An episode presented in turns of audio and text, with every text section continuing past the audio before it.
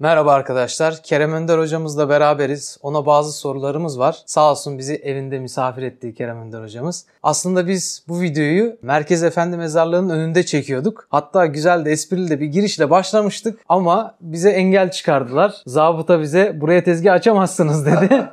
bizi gönderdi. Biz de buraya ışınlandık. Sizin özel kerametvari güçlerinizi kullanarak hemen buraya ışınlandık. estağfurullah. Evimizde misafir ettik sizi. Allah Teala böyle takdir etmiş demek ki. Açık havada bir çekim olması güzel olurdu. Fakat evimize geldik. İyi de oldu elhamdülillah. Elhamdülillah daha samimi oldu. Zaten biz de özel hayatınızla ilgili sizi köşeye sıkıştıracak sorular hazırlamıştık. İyi oldu. Ev ortamında daha samimi bir ortam olur. Sen istersen o videoyu bir girsen o giriş yaptığımız şey yani güzel bir giriş olmuştu. Ondan sonra biz sorularımıza hemen geçelim. Hocam hoş geldiniz. Sefa gördük kardeşim. Bizi misafir ettiğiniz için Allah razı olsun. Ankara'dan geldik. Yüzlerce kilometre öteden. Ama kalplerimiz arasında hiçbir mesafe yok. Gerçekten sizi can yürekten seviyoruz. Allah razı olsun. Siz de bizi bu kadar sevgimize karşılık olarak mezarlığa davet etmişsiniz.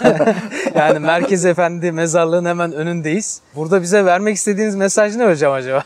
Burada dünyanın gördüğünüz en sadık sözlü ve en yalansız, riyasız insanlarını göreceksiniz. Mezarlık önündeyiz. Mezarlıkta hiçbir insan yalan söyleyemez. Hiçbir insan maske takamaz, takiye yapamaz. Buradan önemli bir mesaj veriyoruz bütün insanlığa. Mezara girmeden takiyesiz, maskesiz ve dümdüz insanlar olmak dileğiyle. İnşallah. Yani benim babam hep der ki ölüden değil diriden kork. Zaten ne kadar dünyada Güzel. zarar geliyorsa Güzel. diriden geliyor. Ölüden bir zarar gelmiyor.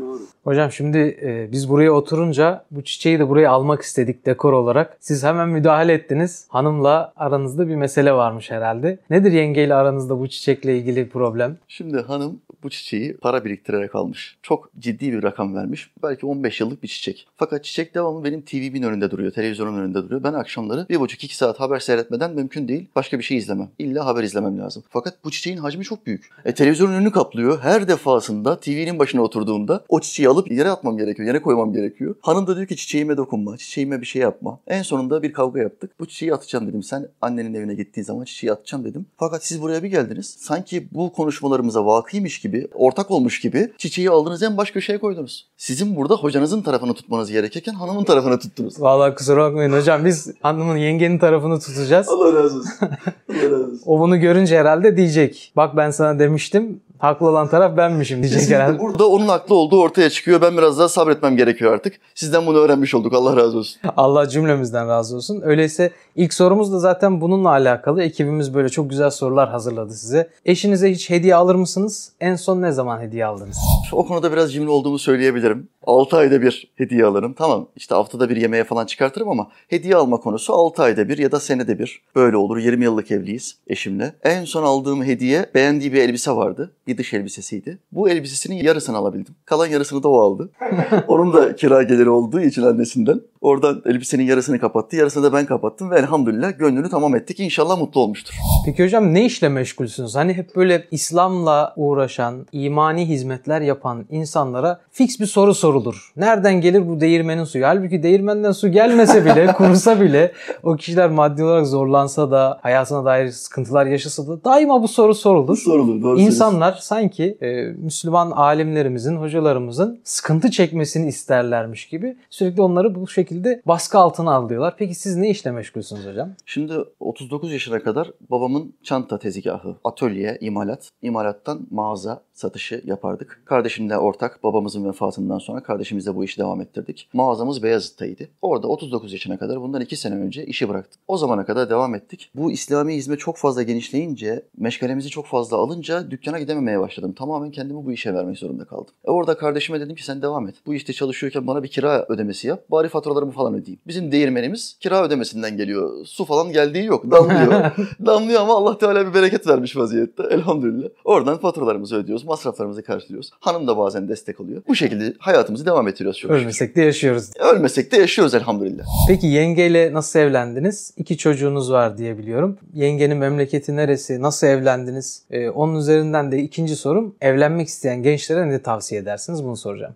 Şimdi e, biz görücü usulü evlendik Hatun'la. Hanımım Karadenizli, Bayburtlu. Görücü usulü evlendiğimiz için tek bir görüşmemiz oldu kendisiyle. Görüşmede kendisine bir tek şey söyledim. Sen ikinci hanım olacaksın bana dedim. Ona ikinci hanım olacaksın deyince tabii gözleri fal taşı gibi açıldı. Ne demek istiyorsun ikinci hanım? Benim birinci eşim, hayatımı verdiğim ve senden daha çok seveceğim şey davamdır. İslam davası. Ben bütün hayatımı bunu kanalize etmişim. Bütün zevklerimden, keyiflerimden bu iş sebebiyle vazgeçmişim. İkinci olmayı kabul ediyorsan benim hayatıma gir. Yoksa baştan kavgamızı yapalım, ayrılalım ki önümüz açılsın. Daha sonra canını sıkarım. Deyince hatun dedi ki tamam da benim de önceliğim o dedi. Maşallah. Ben de onu istiyorum dedi zaten. Böyle bir adamla beraber olmak istiyorum dedi. Allah razı olsun. Hayatımın içine girdi. Evlendik. Bir oğlum var. Bir kızım var. Oğlum 18 yaşında. Ehliyetini yeni aldı. İnşallah askere göndereceğiz. Kızım 14 yaşında. İmam Hatip Lise, Lise 1'e yazdırdık daha yeni. Çok güzel bir okula. Maşallah. Yeni açılmış bir okula koyduk onu. Elhamdülillah ikisinden de memnunuz. Hanımdan da memnunuz. Hayatımız gayet güzel bir şekilde devam ediyor. Gençlere tavsiyem evlenmeden önce kavgaları yapmalı. Evlilikten önce muhakkak görüşmeler var. Evlilik görüşmesi yapmak zorundasın. Görmeden, konuşmadan evlenmek Muhammed Aleyhisselam'ın sünneti değil. Bu konuşma esnasında ya dünyevi isteklerini söyleyecekler, eş olarak alacakları hanımlarına ya da uhrevi isteklerini söyleyecekler. Akıllı, şuurlu bir Müslüman, uzun vadeli bakabilen bir Müslüman uhrevi isteklerini söyler ve der ki benim bir hayatım var. Bu hayat temeline, merkezine İslam almış bir hayattır. Allah'ın dinine hizmet için karınca kadar da olsa ben de bir şeyler yapmaya çalışıyorum. Bana engel olacaksan lütfen şimdiden kavga yapalım ve bu işi bitirelim. Engel olmayacaksan omzuma gir. Evlenelim ve bana destek ol. Başlangıcı bu şekilde yapmaları lazım. Ticarette bir deyim vardır Osman kardeşim. Kavgayı baştan yapalım. Kavgayı baştan yaparsak gerisi çok güzel gelir. Kardeşlerime de bunu tavsiye ederim. Siz evliliğinizden memnunsunuz. yani. Rabbime hamdolsun. Allah bereketini daim etsin. Amin. Dünya ahiret saatine vesile eylesin. Amin.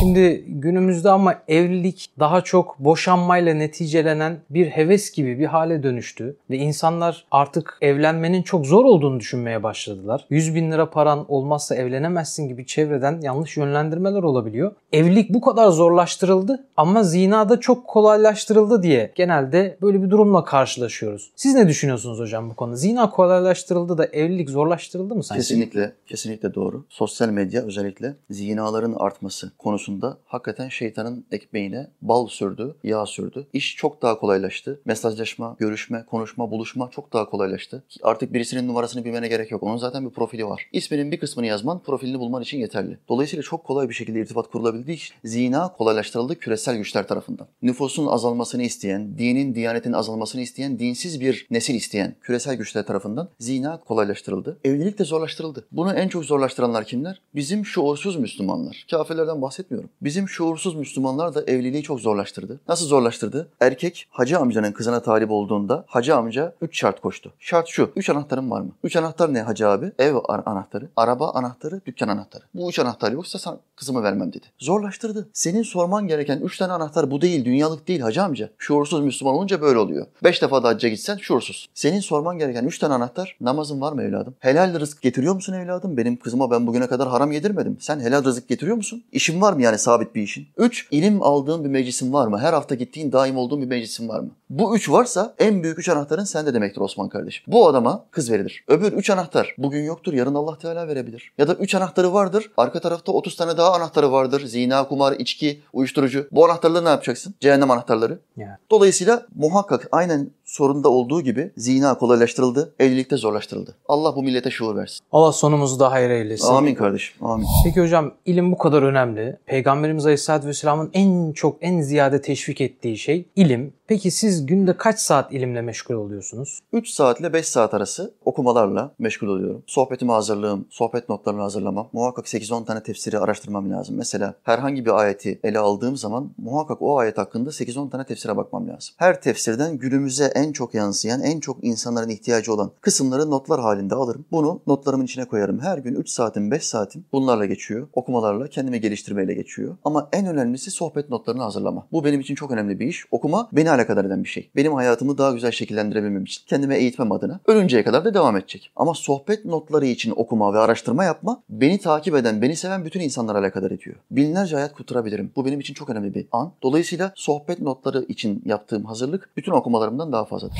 Peki hocam bir gününüz nasıl geçiyor? Yani gününüzü verimli kullanma açısından hangi yöntemleri uyguluyorsunuz? Gençlerin çünkü çok merak ettiği bir konu. Gününü doğru tanzim edemiyor. Acaba ben günümü sadece ilme mi harcamam lazım? Kendimi kapatıp sadece kitap mı okumam lazım böyle bir ilim elde edebilmek için? Nasıl bir tanzim yaparsam günüm verimli geçer? Siz nasıl yapıyorsunuz? Şimdi aşırılık hiçbir şeyde iyi değil. Muhammed Aleyhisselam bizi hep vasat ümmet olmaya teşvik ediyor. Kur'an bizi överken, Muhammed Aleyhisselam'ın ümmetini överken siz vasat bir ümmet diyor. Diğer ümmetler aşırıcıydı. Hristiyan ümmeti, Musevi ümmeti aşırıcılıklarından dolayı Allah Teala'nın gazabına muhatap oldular. Dolayısıyla bir adamın kendini mescide kapatması, kendini ilme okumaya kapatması kul hakkına girmesi anlamına gelir. Neyin hakkına girecek? Bir, kendi bedenin hakkına giriyor. Bu bedenin gıdasını vermen lazım. Bu bedeni çalıştırman gerekiyor. Harekete sokman gerekiyor. Eğer evliyse hanımına zaman ayırman gerekiyor. Çocuğuna zaman ayırman gerekiyor. İşine, patronuna zaman ayırman gerekiyor. Anana babana zaman ayırman gerekiyor. Evinin ihtiyaçlarına zaman ayırman gerekiyor. Sen bunların tamamını yok edip kendini bir odaya kapatıp ilim öğrenmeye adarsan o zaman kul hakkına girersin. Bir şeyleri yapacağım derken mahvedersin. İslam bunu istemiyor. Efendimiz Aleyhisselam sahabenin bir tanesini gördü. Mescitte namaz kılıyor. Öğleyi kıldırdı. Sahabe namaz kılmaya devam etti. İkindiye geldi. Muhammed Aleyhisselam namazı kıldırdı. Sahabe ikindiden sonra namaz kılmaya devam etti. Peygamberimiz Aleyhisselam buyurdu ki sen ne yapıyorsun burada? E Allah'ın Resulü nafile namaz kılıyorum. E biz namazı kıldık. Vazifemizi yaptık. Senin işin yok mu? Bakmak zorunda olduğun bir ailen yok mu? Evet var ey Allah'ın Resulü. Namazını kıldın. Şimdi dışarıya çık. Rızkını ara. Allah böyle sevmez. Allah aşırı gidenleri sevmez. Dedi. Bu bizim peygamberimiz. Biz ne oluyoruz ki onun takvada önüne geçmeye çalışıyoruz? Allah'ın selamı onun üstüne olsun. Dolayısıyla kardeşim muhakkak bir nizama koyması gerekiyor. Ben sabah kalktığımda saat 9.30-10 arası kalkarım. Kalkar kalkmaz hemen abdestimi alırım. Bir bardak suyumu içerim. Hemen egzersize başlarım. Bu bedenin bende hakkı var. Bu bedenle hizmet etmem gerekiyor. Hizmetimin devam etmesini istiyorsam bedenime bakmam gerekiyor. Bunun yolu da iyi beslenme bir, iki spor. Egzersiz yapacaksın. Her gün yarım saat egzersizim var, yarım saat yürüyüşüm var. Sabah kalkar kalkmaz egzersizimi yapıyorum. Hatun kalkıyor. Kahvaltıyı hazırlamaya başlıyor. Bu gördüğünüz mutfakta. Kahvaltıyı hazırlıyor. Çayım en evvel hazırlanmak zorunda. Kahvaltıyı hazırladıktan sonra ben egzersiz yaptıktan hemen sonra hemen elime o tableti alıyorum ve soruları cevaplamaya başlıyorum. Takriben 200 tane kadar soruya cevaplıyorum. Bu cevaplama esnasında yarısına gelince yemek hazır oluyor. İki dilim ekmeğin üstüne çok güzel bir şekilde fıstık ezmesiyle torku bana da çikolatasını sürdükten sonra peynirle beraber yemeye başlıyorum. Kahvaltıyı yaptıktan sonra kalan sualleri cevaplıyorum ve bitiriyorum. Saat 12 12.30 civarı bir daha abdest tazeleyip öğle namazına gidiyorum. Farklı bir cami. Evimin yakınında farklı bir camiye gidiyorum muhakkak. Namazdan sonra bir yürüyüş, yarım saat, bir saat bir yürüyüş. Peşinden esnaf ziyareti. Bu insanların bir sıkıntısı var mı? Bir sorunu var mı? Yardımcı olabileceğim bir şey var mı? Ve akşama doğru tekrar evime dönüyorum. Kızımla ilgilenme, oğlumla ilgilenme, bilgisayara oturma, oyun oynama. Her gün 2-3 saat muhakkak oyun oynarım. O beni rahatlatıyor. Sıkıntılarımı gideriyor, stresimi atıyor. Hep soru, hep soru olmaz. Bi- Bilgisayar oyunlarına muhakkak aşinayım ve her gün 2-3 saat oynamadan bırakmam. Sonra hemen televizyonu açıyorum. Hanımın bu gördüğünüz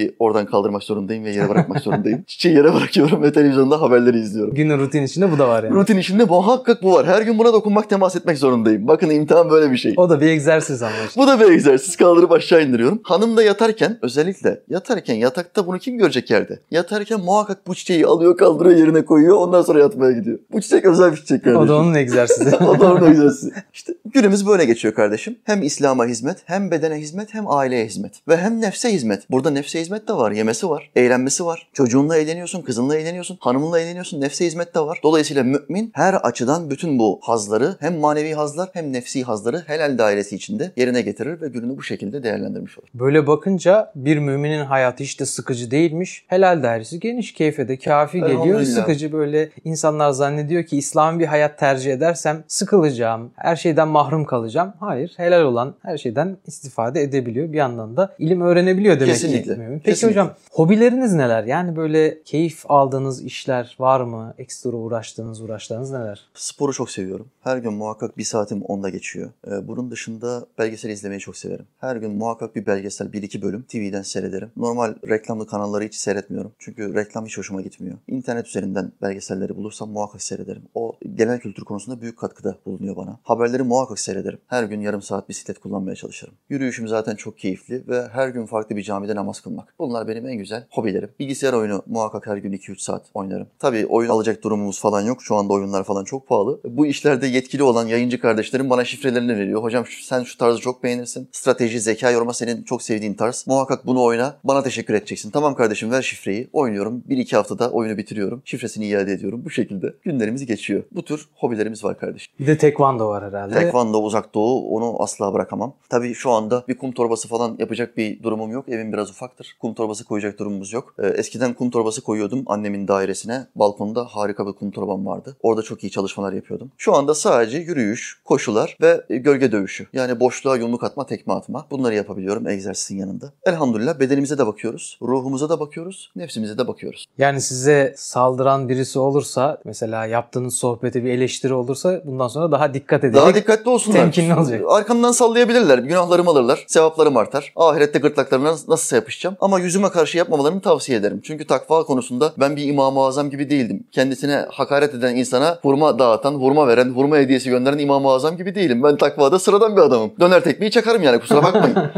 Takva değil de takvando var sizde. Takvando çok güzel. Çok güzel. Takvando yaparım yani. Takva yapamam ama takvando yaparım. Peki hocam şunu çok merak ediyorum. İslam'a karşı neden bir düşmanlık var? Yani kimsenin tavuğuna kış dediğiniz yok. Siz sadece Allah'ın emrini, peygamberin kavlini söylüyorsunuz, hadislerini aktarıyorsunuz, hükümleri söylüyorsunuz. Yani uygulamak zorundasın kardeşim elimde kamçı var uygulamazsan seni döveceğim demiyorsunuz. Ama insanlarda İslam'a karşı bir düşmanlık var ve rahatsız oluyorlar İslami bir şeyleri duymaktan. Bu düşmanlık neden var sizce? Şimdi iki şeyden dolayı oluyor bu. Bir, hayatlarına müdahale etmesini istemiyor. Yani şuursuz Müslümanlar Allah'ın olmasını istiyor. Sıkıştığım anda yalvarabileceğim bir zat olsun diyor. Ama benim hayatıma müdahale etmesin. Benim faizime karışmasın. Bankada 200 bin TL'den her ay 2000 TL, 3000 TL faizim geliyor. Bu- Buna karışmasın. Benim ticaretime karışmasın. Benim izlediğim iğrenç filmlere karışmasın diyor. Bunu istemediği için, Allah'ın müdahale etmesini istemediği için İslam'a karşı bir, bir ön yargısı var. Bir antipatisi var. Bu şuursuz Müslümanlar grubu. Bir de İslam düşmanları var. Yani İslam'ın dünyada yaşanılabilirliğini azaltmaya çalışan insanlar. Bunlarsa bir proje. Ortaya koydukları proje şu. İslam'ı her alanda kötülemek. Bu adamlara baktığınız zaman, bu ateistlere, deistlere ya da komünistlere baktığınız zaman ideolojiye, ideolojilere yani insan yapımı farklı dinlere saplanmış durumdalar. Neden tamamı İslam'a saldırıyor? Neden bunlar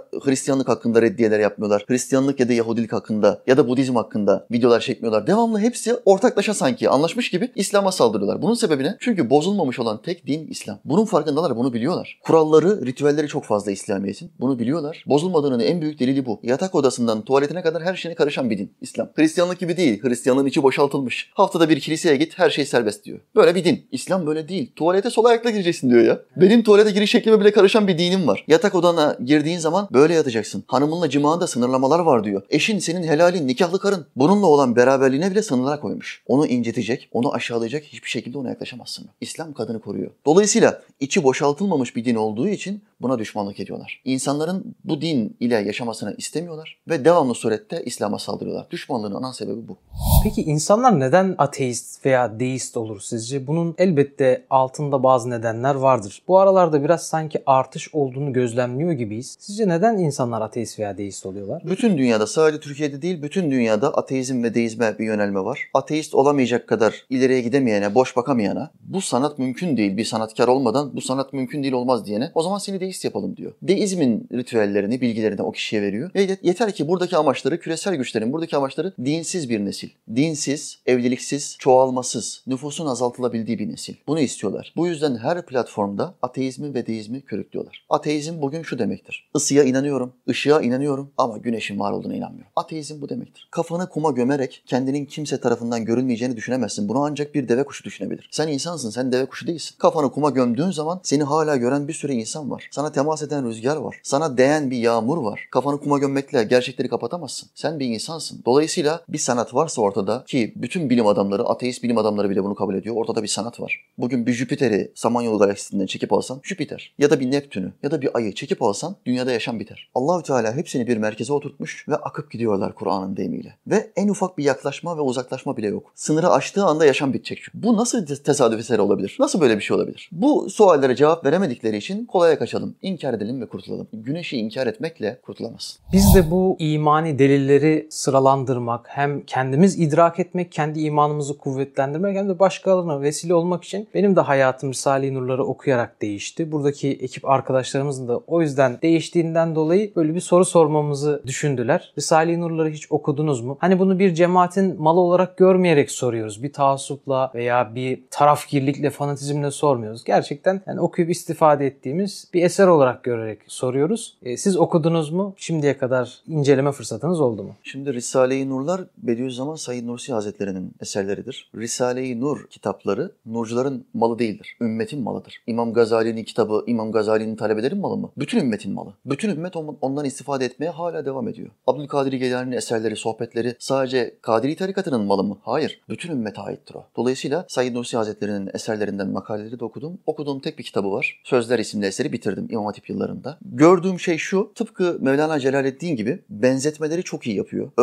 Örneklendirmeleri halkın anlayabileceği seviyeye indirme çok iyi. Ayetleri ve hadisleri bütün İslam alimleri gibi o da naklediyor. Bediüzzaman'ın farkı şu. Günümüz dünyasında İslam'a olan saldırılarda İslam'a saldıran insanlara ben bu hakikati nasıl anlatabilirim? Bu ayeti kerime ortada ama benim bunu ona aktarabilmem lazım, basitleştirebilmem lazım. Bunu basitleştirirken müthiş bir örnekle bunu aktarabiliyor. Mesela aklıma gelen bir örneği hemen burada nakledeyim. Öldükten sonra dirilme örneği üstadım. Sözler isimli eserinde ve bunu gördüm. Şimdi sual geliyor inançsız birinden üstada diyor ki öldükten sonra diriltmeyi Allah nasıl yapacak? Bizim buradaki cevabımız ne? Konu hakkındaki ayetler bu, hadisler bu. Allah dilerse yapar. Üstad ne diyor? O kişi bu soruyu sordu ama o kişinin anlayışına göre benim bunu bir örnekle, güncel bir örnekle betimlemem lazım. Kolaylaştırmam lazım. Diyor ve örneği patlatıyor. Diyor ki bir askeriyede yeni asker olmuş bir insanların içtimaya toplanma emri geldiğinde ilk içtimaları mı daha kolay olur o askerler için? İkinci içtima borusu geldiğinde toplanmaları mı daha kolay olur? İkinci daha kolay olur. İkinci çok daha kolay olur çünkü bir kere görmüşsün yapmışsın. Komutanın o askerleri ilk toplaması mı daha zordur? İkinci toplaması mı daha zordur? İlk toplaması. Elbette ki ilk toplaması daha zordur. Allah Teala bizi yoktan var etti. Bakın bu ilk toplayış. Dünya denilen bir yerde hem cinleri hem bizi yoktan var etti, örneksiz yarattı. Kainatı, dünyayı, Samanyolu galaksisini örneksiz yarattı. Ve bizi topladı. Ve bize hayat verdi. Yaşıyoruz hala. İkinci toplayışı bundan çok daha kolay olacak. Çok güzel bir örnek. Şu verdiği örneğe bakar mısın Allah aşkına? Böyle bir İslam alimi dolayısıyla ümmetin malıdır, ümmetin alimidir. Başımızın üstünde yeri vardır. Taassup cahillerin işidir. Bu bize aittir. Bundan daha büyük alim yoktur. Başkasına dinle. Hayır. Risale-i Nur okuyan bir insan bütün ehli sünnet alimleri okuduğu gibi biz ehli sünnet ulemanın eserlerini okuyan talebeler de, hocalar da, İslam davetçileri de Risale-i Nur'u okuruz ve okumaya devam ederiz. Tavsiye etmeye devam ederiz. Şimdi hocam ilim öğrenmekte bir lezzet var. Cenab-ı Hak böyle bir lezzet ve keyif vermiş. Gerçekten Allah'ı tanımak çok keyifli. Allah'ın sanatlarını nasıl yarattığını, Efendimiz Aleyhisselatü Vesselam'ın hayatını, ashab-ı kiramın hayatını öğrenmek çok keyifli. Ama insanlarda şöyle yaygın bir söylem var. İlimle fazla uğraşma. Fazla derine dalma. Derine dalarsan kafayı kırarsın, delirirsin, kendine zarar verirsin diyorlar. Bu konu hakkında ne düşünüyorsunuz? Yani bunu diyen insanlar gırtlaklarına kadar dünya bataklığına batmış durumda. İçkisi var, kumarı var, zinası var, faizi var ve bana diyor ki ilme dalma. Sen dalmışsın bütün pisliklere. Bak ilme dalmadığın zaman nereye dalıyorsun görüyor musun? Tabiat boşluk kabul etmez. Bir bardakta ya su olacak ya da hava olacak. Ya sıvı ya hava. Muhakkak ikisinden birisi olmak zorunda. Ben sıvıyı boşaltayım öyle boş dursun yok. Oraya hava girecek. Oraya hava girmek zorunda. Dolayısıyla kalbini İslam'dan uzaklaştırırsan, sohbet meclislerine gitmezsen, camilere, cemaate gitmezsen o kalbi şeytan doldurmak zorunda. Şeytan doldurduğu zaman da gırtlağına kadar batıyorsun, derinlere batıyorsun. Kaldı ki bize derinlere dalma diyenler, bize bu ilimlere dalma diyenler bilmezler mi ki bütün inciler, mercanlar denizin dibindedir. Siz denizin üstünde yüzen bir inci gördünüz mü? Bir mercan gördünüz mü? Bir altın parçası gördünüz, denizin üstünde yüzen bir altın parçası var. Böyle bir şey olabilir mi? Kaliteli ve ağır olan şeyler, pahalı olan şeyler diptedir. Petrol diptedir. Kazman gerekiyor, derine inmen gerekiyor. Altın diptedir, derine inmen lazım. Bugün cinlerle iştigal eden bir sürü sahtekar harita var elinde diyor ve bu haritaları satıyorlar. 1000 TL, 2000 TL insanlara satıyorlar. Ve hepsinin ortak sözü şu. Bu haritaya işaretlediğim yeri bulduktan sonra dalacaksın. Derine dalacaksın. Bu derine dalma fazla aklını yitirirsin diyenler o sahtekar adamlardan aldıkları haritalarla, para verip aldıkları haritalarla 10 metre 15 metre derine kadar dalıyorlar. Hiç de bir şey bulamıyorlar. Biz gittiğimiz sohbet meclislerinde, ilim meclislerinde oturuyoruz. Bir saat, iki saat orada ilim öğreniyoruz. Kardeşlerimizden, abilerimizden, hocalarımızdan ilim dinliyoruz ve daldıktan sonra devamlı surette bilgi alıyoruz. Bilgi güçtür. Bugün en büyük güç bilgidir. Para değildir. Parayı korumak zorundasın. Bilgi ise seni korur. Dolayısıyla bu cahil sufilerin ya da cahil şuursuz Müslümanların fazla derine dalma aklını kaybedersin diyenlere sakın olaya itibar etmesinler. Tam aksine. Cahiller ne diyorsa tam tersini yapsın. Bir felsefem vardır, bir hayat felsefem vardır. Her zaman vatan millet düşmanlarına, İslam düşmanlarına bakarım. Her gün iki saat muhakkak haber seyrederim. İslam düşmanları, vatan millet düşmanları ne istiyor? Bunların planı ne? Tam karşısı benim doğrumdur. Çünkü onlar vatanın, milletin ve İslam'ın aleyhine ne varsa onu isterler. Bugün siyasi partilerin birçoğu Batı'nın tamamen kontrol altında. Kemenini takmışlar. Onlar ne diyorsa, ne sufle veriyorsa bunlar onu söylüyor. Neye bakar Müslüman? İslam düşmanı, Batı'nın hizmetkarları neyi istiyor benim ülkemde? Demek ki onun tam karşısında olan şey doğru olan şeydir. Vatanımın, milletimin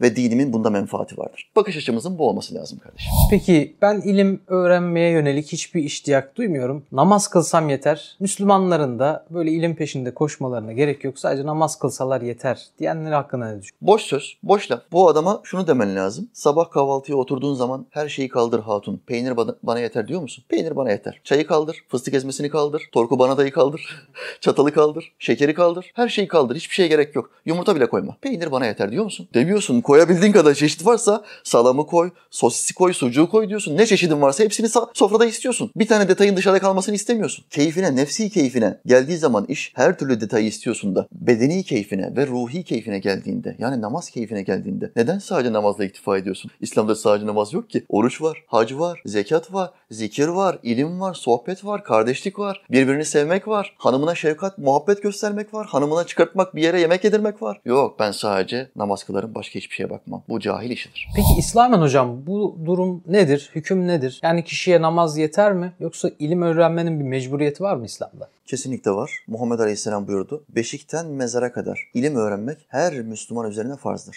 Dikkat buyurun erkekler demiyor. Her Müslüman dedi mi erkek de girer kadın da girer. Kadına da bu mecburi. Benim kocam ilimleri okuyor, sohbetlere gidiyor, o bana yeter deyip TV başında saçma sapan diziler seyreden hanım kardeşlerimize bu hadis-i şerif kapak olsun. Onun da mecburiyeti var. Senin de mecburiyetin var. Hayatının her anında bulduğun ilk fırsatta o telefonunda boş programlar, boş oyunlar olması yerine muhakkak ilmi eserler bulunması gerekiyor. Boşluk buldun mu bekliyorsun bir yerde 5 dakika. Aç iki tane hadis-i şerif oku. Aç bir İslam aliminin sözünü oku, bir ayet oku. Oradan aklında kalacak olan bir bilgi bile senin hayatını ya da etrafında nasihat vereceğin bir adımla hayatını kurtarmana vesile olabilir. Bunu bilmiyoruz. Dolayısıyla sana da farz, bana da farz. Bu ilim öğrenme sadece hocalara farz olan bir şey değil. Hepimize farz olan bir şey. Hayatımızın içine muhakkak bu ilmi koymak zorundayız. Tıpkı namaz gibi, oruç gibi, hac gibi, zekat gibi.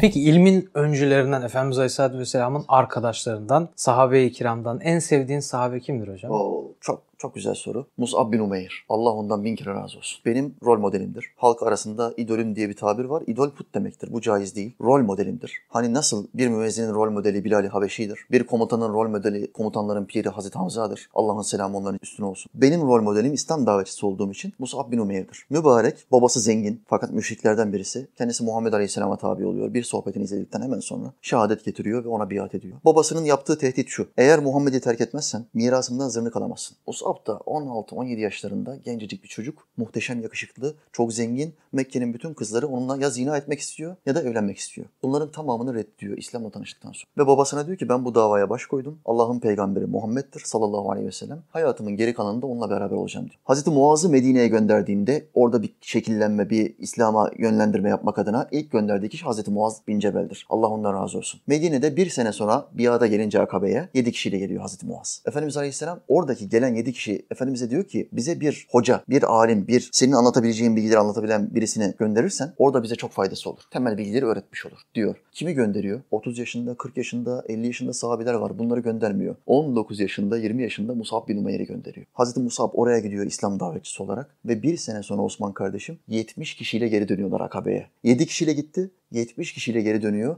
ve Muhammed Aleyhisselam'a 72 birden biat ediyorlar. Böyle bir adam. Babasını falan terk ediyor, servetini tek eliyle itiyor. Böyle kaliteli bir sahabe. Bu yüzden benim rol modelim dediğin zaman bütün sahabelerin önüne ben Hazreti Musab bin Umeyr'i koyarım. Allah Teala mahşer delilerini öpmeyi nasip etsin. Amin inşallah. Musab bin Ümeyr'in hayatına ben de hayranım. Zaten çınar altındaki bütün gençler de ona örnek alıyorlar. Allah ondan razı olsun. Hayatı Amin. hep bir mücadeleyle geçmiş. Hep zorluklarla geçmiş. Hep böyle Efendimiz Aleyhisselatü Vesselam'ın elçi olarak gönderdiği hicretlerin yolcusu olmuş. Zorlukların yolcusu olmuş. Siz de şimdi onu örnek alan birisi olarak. Acaba zorluklarla karşılaştınız mı? Hiç böyle vazgeçmeyi düşündünüz mü? Hiç pes etmeyi düşündünüz mü? Nasıl bir süreçlerden Bir geçtiniz? kere oldu kardeşim. O zamanlar ev sohbetleri yapıyorduk. 10 kişi falanız. Tabii e, bizi yöneten idare de o dönem İslam'a karşı olan bir idare vardı. Ev sohbetlerinde 10 kişi falan geçmemen gerekiyordu. Çünkü hemen evine baskın yapılıyor, terörist muamelesi yapıyorlar ve seni nezarete atıyorlar. Bir gece nezarete tutuyorlar. Tabii bir delil falan olmadığı için salıyorlar. Ama gözümüzü korkutmak istiyorlardı. Bu yüzden ben kardeşlerime ev sohbetleriyle başladık biz bu işe. 10 kişiyi geçmeyin diye söylüyordum. Bu esnada sohbetlerimizi yaparken 3 kardeşim ayrıldılar ve eski kötü yaşamlarına döndüler. Bu benim moralimi çok bozdu. Zaten 10 kişiyiz. Yeni insanların katılmasını engellemeye çalışıyorum. Size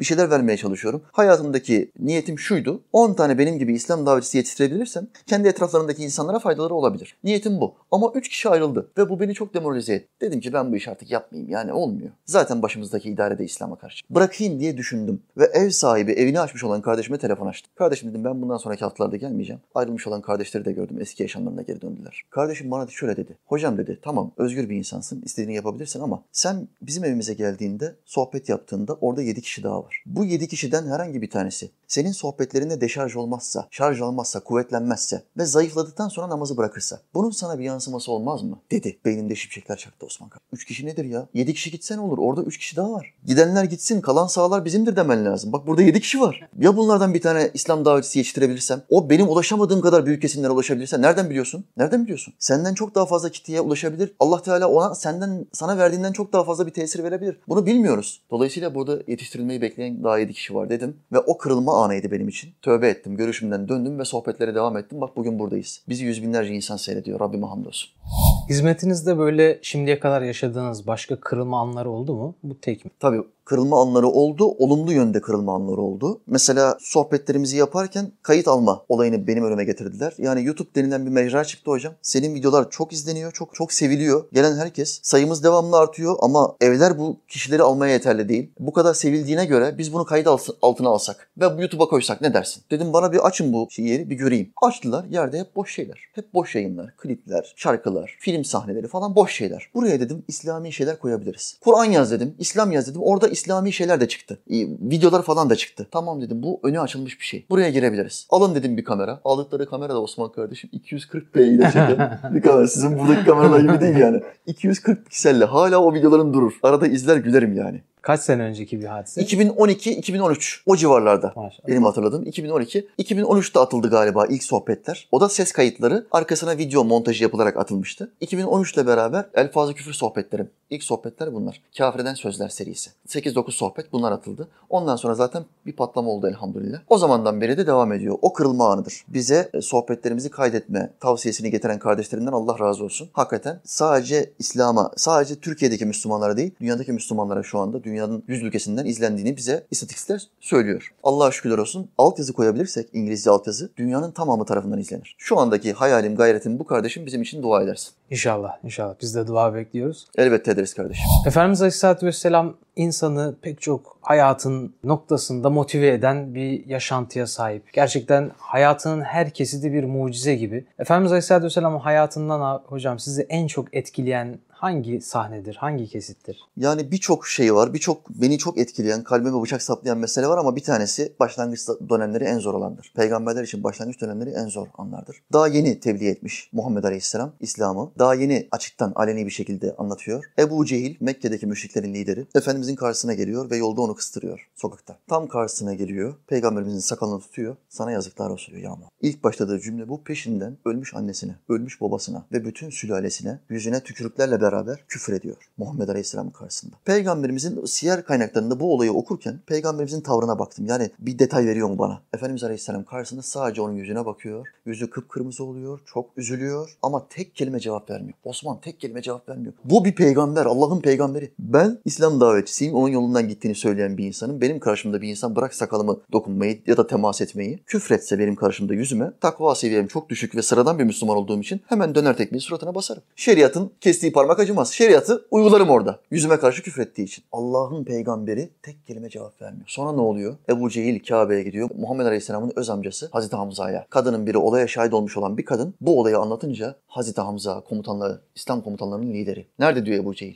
Ebu Cehil Kabe'ye gitti diyorlar. Hemen Ebu Cehil'in yanına geliyor. O bildiğiniz Çağrı filmindeki meşhur sahne. Bunlar hep siyer kaynaklarından alınmış. Ebu Cehil diyor ki ben de Muhammed'in, yeğenim Muhammed'in inanışını paylaşıyorum. Allah'ın bir olduğuna, yeğenimin peygamber olduğuna, son peygamber olduğuna iman ediyorum. İtirazı olan varsa yiğitse karşıma çıksın kılıcını çek diyor. Ebu Cehil bir hakaret daha yapıyor. Tabii küfür etmiyor amcasının yanında. Küçük bir hakaret daha yapıyor. Senin yeğenin bir sahtekar diyor deyince Hazreti Hamza okunun sırtıyla ve yumruğuyla dönüp Ebu Cehil'in suratına çenesine bir çakıyor ve çenesini kırıyor. O sahneyi zaten filmden hatırlarsın. Muhammed Aleyhisselam susuyor, cevap vermiyor. Kim alıyor Muhammed Aleyhisselam'ın hakkını? Allah Teala alıyor. Başka bir kulun eliyle Muhammed Aleyhisselam'ın hakkını alıyor. O benim peygamberimdir. Tamam kalite olarak mümkün değil. Onun yanına yaklaşamam ama yani onun yaptığı kaliteyi, onun yaşadığı kaliteli standardı hayatı anlatırım. Anlatmaktan da usanmam. Peki bununla alakalı bir şey sorayım. Size hakaret edenlere bir şey şey söyleme imkanınız olsa, karşınıza gelseler o kişiler, bir şey söyleme imkanınız olsa onlara ne derdiniz? Şöyle derdim kardeşim büyük bir sıkıntılı sürecin içine hayatımı vermiş bir adamım. Senin hayatını kurtarmak için taşın altına elimi değil kellemi koydum. Senin ebedi hayatını ve dünya hayatını kurtarmak için çalışıyorum ve sen bana hakaret ediyorsun. Anlattığım şeyleri dinlemediğin ve önyargılı olduğun için. Ama hesap günü çok yakındır. Sen de öleceksin, ben de öleceğim. İkimiz de ahirete gideceğiz. Orada gırtlağına yapıştığım zaman beni anlayacak. Orada o anı yaşamadan ve sevaplarını bana aktarmadan, günahlarımı da üstüne almadan gel burada beni anlamaya çalış. Ve şu videolarımı, reklamsız videolarımı lütfen sessiz bir ortamda hiçbir ses olmadan yarım saat seyret. Yarım saat seyret, seni kurtarmak için çalıştığımı anlayacaksın. Bu adamın hiçbir menfaati yok. Video atmak demek, YouTube'a bugün video atmak demek, hapse atılma riski ortaya çıkması demek. Dobraysan düşman edinme riskinin ortaya çıkması demek. Öldürülme riskinin ortaya çıkması demek. Çünkü bir sürü insan yapımı dine tabi olan, ideolojiye tabi olan insan var. İslam'ı anlatmamızdan rahatsızlar. Kendi fikirlerini çürütmemizden rahatsızlar. Ve bunların birçoğu kindar. Arkandan hakaret ediyor, küfür ediyor, öldürme planları yapıyor, ölüm tehditleri ortaya koyuyor. Emniyetten arkadaşların, dostların bu konuda dikkatli ol hocam diye sana mesajlar atıyor. Bu riski alıyoruz biz. Hiçbir para kazanmadan bu riski alıyoruz. Sen de biraz insaflı bir şekilde bak kardeşim derdim yani. Peki hocam siz ilmi araştırmalar yaparken sosyal medyanın farklı mecralarını kullanıyorsunuzdur. En çok hangi sosyal medya mecrasını kullanıyorsunuz? Gün içinde de mesela girişleriniz. Şimdi benim bütün e, sosyal hesaplarımı talebelerim bakar. Facebook hariç. Facebook tamamen bana ait. Ben bakıyorum o hesaba. İlk başladığım andan itibaren Facebook hesabına kimseye ortak etmedim. Çünkü halkla birebir irtibat halinde olmak istiyorum. Hiç kimseye, diğer kardeşlerime bile anlatamadıkları sıkıntılarını direkt olarak bana ulaşabilmelerini ve anlatabilmelerini istiyorum. Bu yüzden ben sadece Facebook'ta ilgileniyorum. Her gün 200 tane ortalama soru gelir Facebook'a. Ben sabahleyin çıkmadan muhakkak onu bitiririm. Bitiremezsem bile parkta otururken 50 tanesini de orada çözerim. Telefonla bu işi bitiririm Allah'ın izniyle. Diğer bütün mecraları, bütün sosyal medya hesaplarını talebelerim kontrol eder. Onları, onlar yardımcı olur. Benim yaptığım sohbetler ya da yazdığım yazılardan nakiller yaparlar. Ya da diğer İslam alimlerinden nakiller yaparlar. Bu kardeşlerimin sıkıntılarını giderirler. Facebook benim için çok kolay, basit. Çünkü ses kaydı atabiliyorum. Yazma olayı gözlerimi falan çok yoruyor. Hiç yazmayla uğraşmıyorum. Direkt ses kaydını nokta işareti. Ona nokta atışı yapabiliyorum. Şu sohbetimi izle kardeşim dedim mi? Hemen YouTube'a arşive giriyor. 5000 tane video var. İslam'a dair 100 sorunun 99'una cevap vermişim. YouTube'a giriyor. ilgili kelimeyi yazdığı anda hemen cevabını görüyor ve peşinden bana geri dönüyor. Allah razı olsun diyor, dua ediyor. Dolayısıyla Facebook'u en çok kullandığım mecra olarak söyleyebilirim. Peki Google kullanıyorsunuzdur. Tabii Go- ki. Google'da en çok arattığınız şey nedir? En çok arattığım şey ayet ya da hadis metinleri. Sohbete hazırlık yapıyorum, vaaza çıkacağım. Orada bir ayet ya da hadis metni hafızamda ama yarısı var. Zincirin yarısı kopmuş. Bir sene önce ezberlemişim, üç sene önce ezberlemişim. Unutmuşum yarısını. Şimdi benim bunu bulmam lazım. İki yöntem var önümde. Ya kitaplarımın tamamını karıştıracağım. Bir saat, üç saat uğraşacağım. O hadisi ya da ayeti net bul- bulabilmek için. İkincisi en kolay yöntem. Google'a ayetin ya da hadisin sadece bir kısmını bile yazsam hemen tam metni ve kaynağını veriyor. Bu harika bir şey. Google'da benim en çok arattığım şey ayet ya da hadis metinleridir. Hocam geçenlerde ben e, sizin sayfanıza girince bir şeyi fark ettim. Bir vaaz e, verirken üstünüzde, tişörtünüzde bir marka var. Yani vaazda o kadar güzel hakikatler, o kadar ilmi meselelere giriyorsunuz. Çok da güzel bir sohbetti Allah razı olsun. Ama kimse onunla ilgilenmemiş. Herkes orada görünen markayla ilgilenmiş. Peki hocam siz normalde marka giyiyor musunuz? Böyle bir gayretiniz, çabanız veya dikkatiniz var mı? Nasıl giyinmeyi tercih ediyorsunuz? Kardeşim yani Müslüman her şeyin en güzelini giyer. Müslüman her şeyin en güzelini yer, en güzelinde oturur, en güzeline biner. Bu dünyadaki bütün güzellikler önce Müslümanlar içindir. Allah'a sabahtan akşama kadar küfreden ateistler en güzel arabaya binecekti. En güzel giysileri giyecekti. Ben Allah'a sabahtan akşama kadar itaat eden bir adamım ve insanları da buna teşvik ediyorum. Ben niye binemeyeyim? Ben niye giyemeyeyim? Dolayısıyla giydiğim şeyin marka olup olmadığına bakmam. Zaten bana çok hediye gelir. Bu hediyeler içinde gelen hediyeler şu marka mıydı, bu marka mıydı ona bakmıyorum. Baktığım şey şu. Beni terletmeyecek, naylon olmayacak, rüzgara engellemeyecek, bol olacak, dar olmayacak, sıkmayacak beni. Bunlar olduktan sonra hiçbir marka olmasa bile o tişörtü, o eşofmanı, o ayakkabıyı giyerim. Efendim bunu giydiğim zaman karşıdaki izleyen insanlar, benim videomu izleyen insanlar marka giymeme takılacakmış. Umursamam. Hiç takmam. Ben işimi yaparım. Benim işim kalite bir hizmet sunmak. Zayıf Müslümanların, şuursuz Müslümanların işi ise hizmeti perdelemeye çalışmak. Benim anlattığım hakikatlere bak sen. Sen giydiğim şeye niye bakıyorsun? Demek ki bu adamlar Abdülkadir Geylani'yi, İmam-ı Azam Ebu Hanife'yi ya da Süleyman Aleyhisselam'ı dünyanın gördüğü en zengin insanlar bunlardır. Görseler o giydikleri şatafatlı elbiselerle, bindikleri son model en klas atlarla ve üstündeki kaliteli eğerlerle bunları görseler hakaret etmeye başlarlar. Sen niye onun giydiği şeye bakıyorsun? Bir adamın üzerinde zenginlik varsa, bir adam zenginse onu göstermek zorunda. Efendimiz Aleyhisselam buyurdu. Allah Teala bir kuluna bir nimet verdiği zaman bunu onun üzerinde görmeyi sever. Allah bana bu nimetleri vermişse insanların kalbine bana hediye gönderme sevgisini vermiş. İnsanlar bu ona hediye gönderiyor. Ve ben bu hediyeleri giyiyorum sevdiklerimi. Bana uymayanları, dar olanları da hediye ediyorum etrafımdaki insanlara. Önce oğluma hediye ederim. Onu söylemek zorundayım. Oğlumun kalıbı bana biraz uyuyor. Benden daha zayıf olduğu için önce oğluma. Sonra etrafındaki Müslüman derviş kardeşlerime hediye ediyorum. Niye sana bu batıyor? Yani bu hediyelerin gelmesi niye sana batıyor? Hocanın bir geliri yoktur. Hoca YouTube'dan para kazanmıyor. E bir maaşı da yoktur. Sana Müslümanların hocalara, İslam davetçilerine hediye göndermesi niye batıyor? Efendim üstünde marka varmış. Tesettürüme uygun bir giysi ise markasının ne olduğu önemli değil. Yeter ki üstünde canlı resmi olmasın, kocaman kocaman yazılar olmasın giyebilirsin kardeşim. Hiçbir sakıncası yoktur. Herhalde Müslüman hocaların, İslam alimlerinin hep acı çekmesini, sürünmesini istiyor bazı insanlar. Çok enteresan. Yani bir çekememezlik var. Çekememezlik yapacaksan sanatçıları çekememezlik yap. En pahalı arabalara onlar biliyor. En kaliteli yerlerde onlar oturuyor. Bizim hiçbir yerde oturduğumuz yok. Arabamız bile yok. Sen onlara haset et. Bize niye haset ediyorsun mübarek ya? ya işte Allah. Ebu Hanife. Bu meseleyi nakletmem lazım. Ebu Hanife mescidine gelen birisini gördü. Adam çok zengin. Fakat adamın özelliği cimrilik. Aşırı cimri bir adam. Ve hep yamalı giyiyor, paspal giyiniyor. Kimse kendisinden bir şey istemesin diye. Ebu Hanife adam adama diyor ki yarın benim dükkanıma gel. Çok zengin bir adam Ebu Hanife. Allah ondan razı olsun. Benim dükkanıma gel sana zekat bağlayacağım. Adam diyor ki ya imam sen benimle alay mı ediyorsun? Sen biliyorsun ki ben zengin bir adamım. Seninle ticarette yarış halindeyiz. Ebu Hanife diyor ki eğer zenginsen zengin gibi giyineceksin. Ki fakirler sana gelip zekat istesin. Ne bu kılık kıyafet? Utanmıyor musun? Fakat bizim şuursuz Müslümanlar, cahil Müslümanlar İslam'ı bilmedikleri için Müslümanlara güzelliği yakıştıramıyorlar. Maalesef. Maalesef. Peki hocam sizin bu hayatta böyle zevk alarak yaptığınız üç şey nedir desek hangisini sıralarsınız? En keyif aldığım, en zevk aldığım aktivite vaaz vermek. Bundan daha fazla keyif aldığım hiçbir şey yok. Çünkü çok hayat kurtarıyorum. Rabbime hamdolsun sadece bana ulaşabilenler, o hidayet mesajları beni çok motive ediyor. Hiç kimsenin motivasyonu beni bu kadar fazla motive edemez. Yani adam orada intihardan döndüm, namazda başladım, her hafta sohbetlerini sektirmiyorum dedi mi ben dünyanın en zengin adamıyım. Benden daha zengini yok, benden daha büyük bir süper kahraman yok. Beni çok motive ediyor. Dolayısıyla ben bu olayı, ben bu nimeti vaazlarla kazandım. Demek ki bu vaazlara çok önem vermem lazım diyorum. Vaazlara çok iyi hazırlanıyorum. Bir hafta boyunca o vaazlara iyi hazırlanıyorum. Muhakkak temelimi bir ayet-i kerimeyi alırım. Çünkü bu millet Kur'an'dan çok uzaklaştı. Kur'an'ı biz anlayamayız diyorlar, olayı kotarmaya çalışıyorlar. Hayır, Kur'an'ı anlayabilirsin. Yeter ki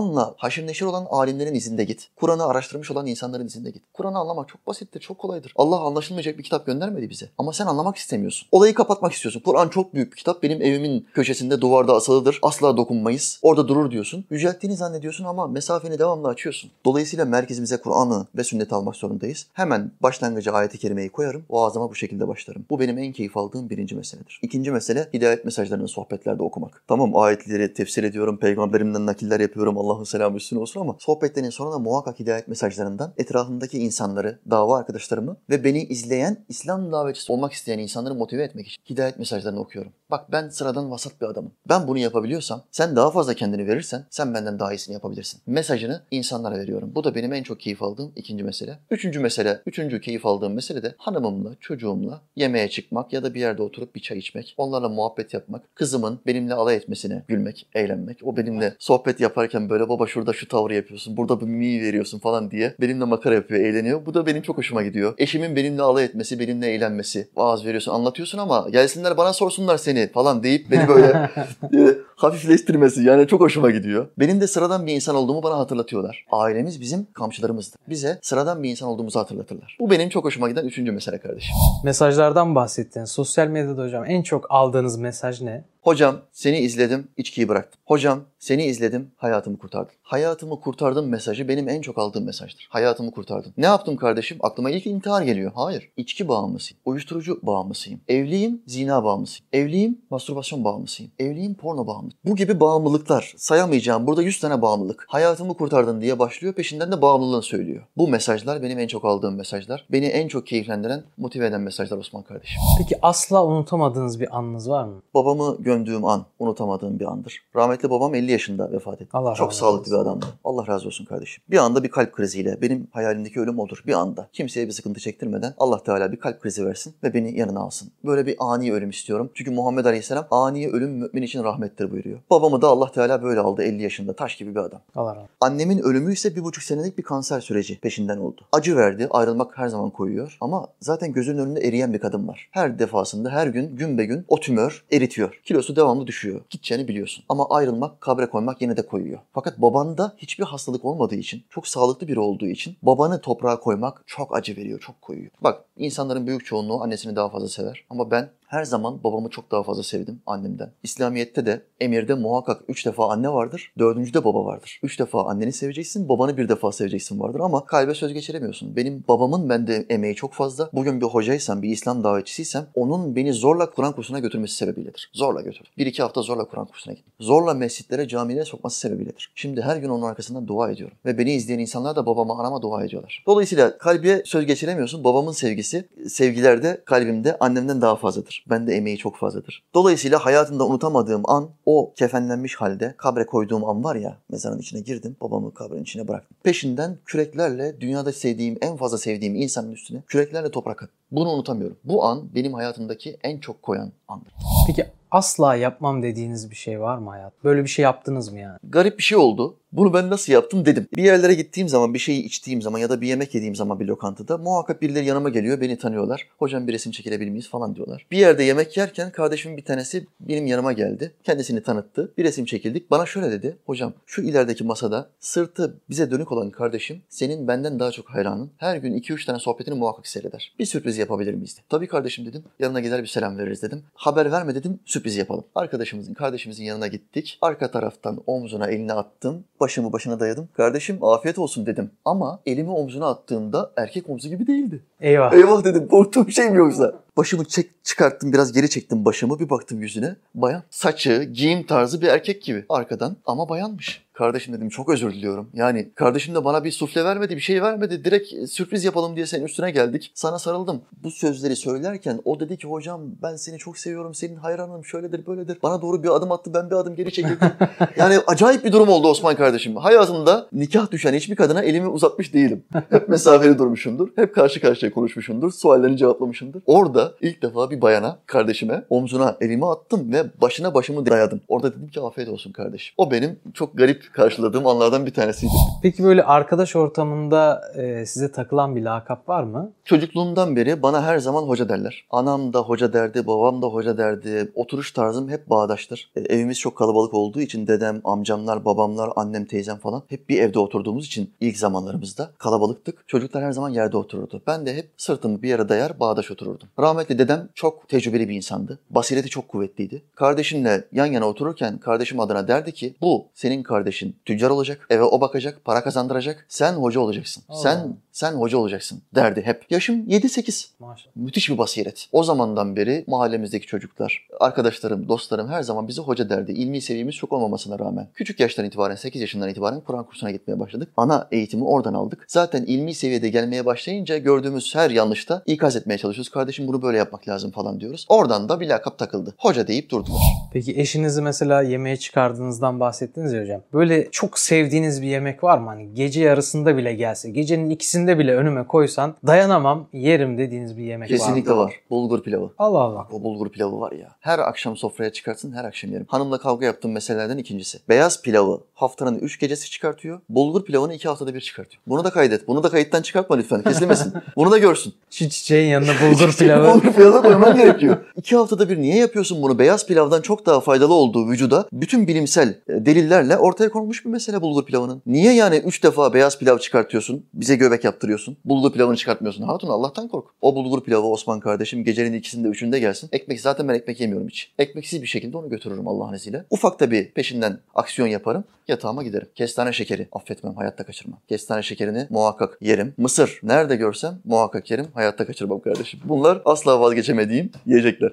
Maşallah hocam. Allah razı olsun bize zaman ayırdınız. Sizden de razı Gerçekten olsun. çok keyifli bir sohbetti. İnşallah e, bunun rövanşını da Çınar altında bekleriz. Sizi de oraya İnşallah e, davet Kahvenizin şekilde. metnini duydum. Allah'ın izniyle Ankara'ya geldiğinde muhakkak kahvenizi içeceğim kardeşim. Çayımız mı daha güzel, kahvemiz mi daha güzel, yemeğimiz mi daha güzel bilmiyorum. Göreceğiz. Hepsini deneyin inşallah.